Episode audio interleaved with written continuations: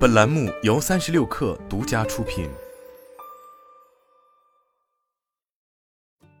本文来自三亿生活。尽管二零二三年春节期间，互联网厂商的整活力度已不复往昔，能够让人有印象的活动可谓寥寥无几，但抖音推出的面对面加朋友显然在列。原因无他，毕竟有机会获得最高一百元的现金奖励，确实很香。然而，让亲朋好友都看到自己都在刷什么内容，又颇为有些尴尬。君不见怎么平地熟人，都呈上了抖音的热搜榜。在春节这一合家团圆、走亲访友的节点，上线面对面加朋友活动，抖音这个葫芦里卖的什么药，几乎就摆在了明面上，无疑就是试图将用户的社交关系链一网打尽。因此，有观点认为。抖音的这一操作完全可以视为向微信发起挑战，想要撼动后者在熟人社交领域的铁王座。只不过，熟人社交真的是抖音能啃下的硬骨头吗？其实，用户已经选择了用脚投票。如果大家真的希望在抖音上与熟人互动，屏蔽拉黑熟人就不会有如此多的支持者了。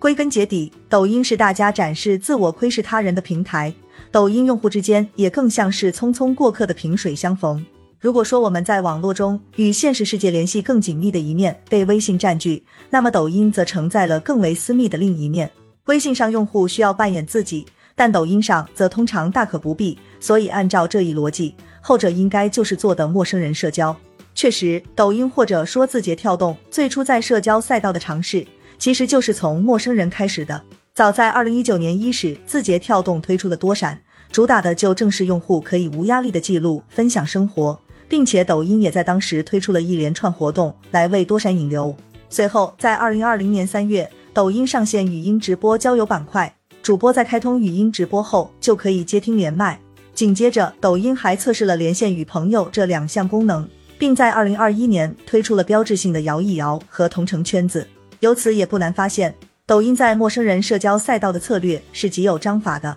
发现破冰、互动、关系沉淀、关系拓展这一条完整的链路也全都有，再加上全网几乎最丰沛的流量池，抖音的陌生人社交似乎也胜券在握。但截至目前，结果却是抖音的陌生人社交尝试只能用差强人意来形容。而在许多业内人士看来，个中缘由极有可能是抖音本身的特质限制了陌生人社交的进一步展开。一直以来，抖音的推荐机制就决定了流量会向部分创作能力更高的用户倾斜，而这样的流量分配原则带来的必然结果就是用户地位的不平等。这也是为什么其会被不少人认为是属于俊男靓女或是有趣灵魂的抖音。更何况，强调及时满足的短视频本身就是反社交的，通过推荐算法。抖音可以向用户无休止的推送花样繁多的内容，让用户始终处于信息过载的状态中，主动将用户送到了信息茧房里。而丰富的内容则会让用户难以产生孤独感，自然也就没有了认识陌生人的动力。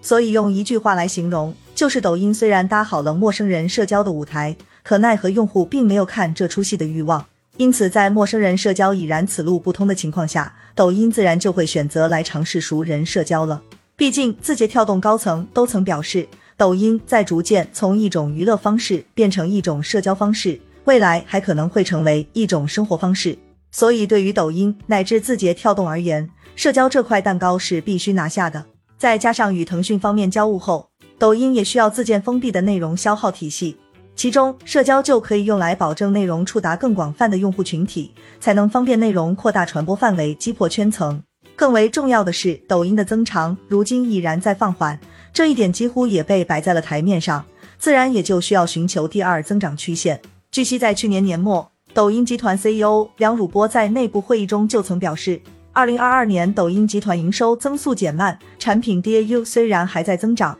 但低于年初设定的目标预期。由于自带高粘性的流量，所以也使得社交业务几乎成为了一副万灵药。例如，微信走向超级 APP 的历程，就正是腾讯借助社交流量横向扩张的历史。高粘性的社交流量，除了在具体业务层面具备助推剂的作用，在战略层面上还有着特殊的意义。在国内互联网从 PC 向移动端过渡的时期，微信让腾讯拿到了一张通往移动互联网的船票，诸如阿里、百度以及其他互联网公司，则或多或少都经历了转型的阵痛。那么问题来了，微信又是如何成功的呢？其实，在微信之前，就有中国移动的飞信、小米的米聊，微信能够后来者居上，靠的就正是 QQ 在 PC 互联网时代积累的社交关系链，这显然才是微信取得的第一桶金。而作为对比，纯粹的内容平台几乎可以说是从 PC 互联网到移动互联网变迁中最大的输家。曾经煊赫一时的天涯、猫扑等 BBS。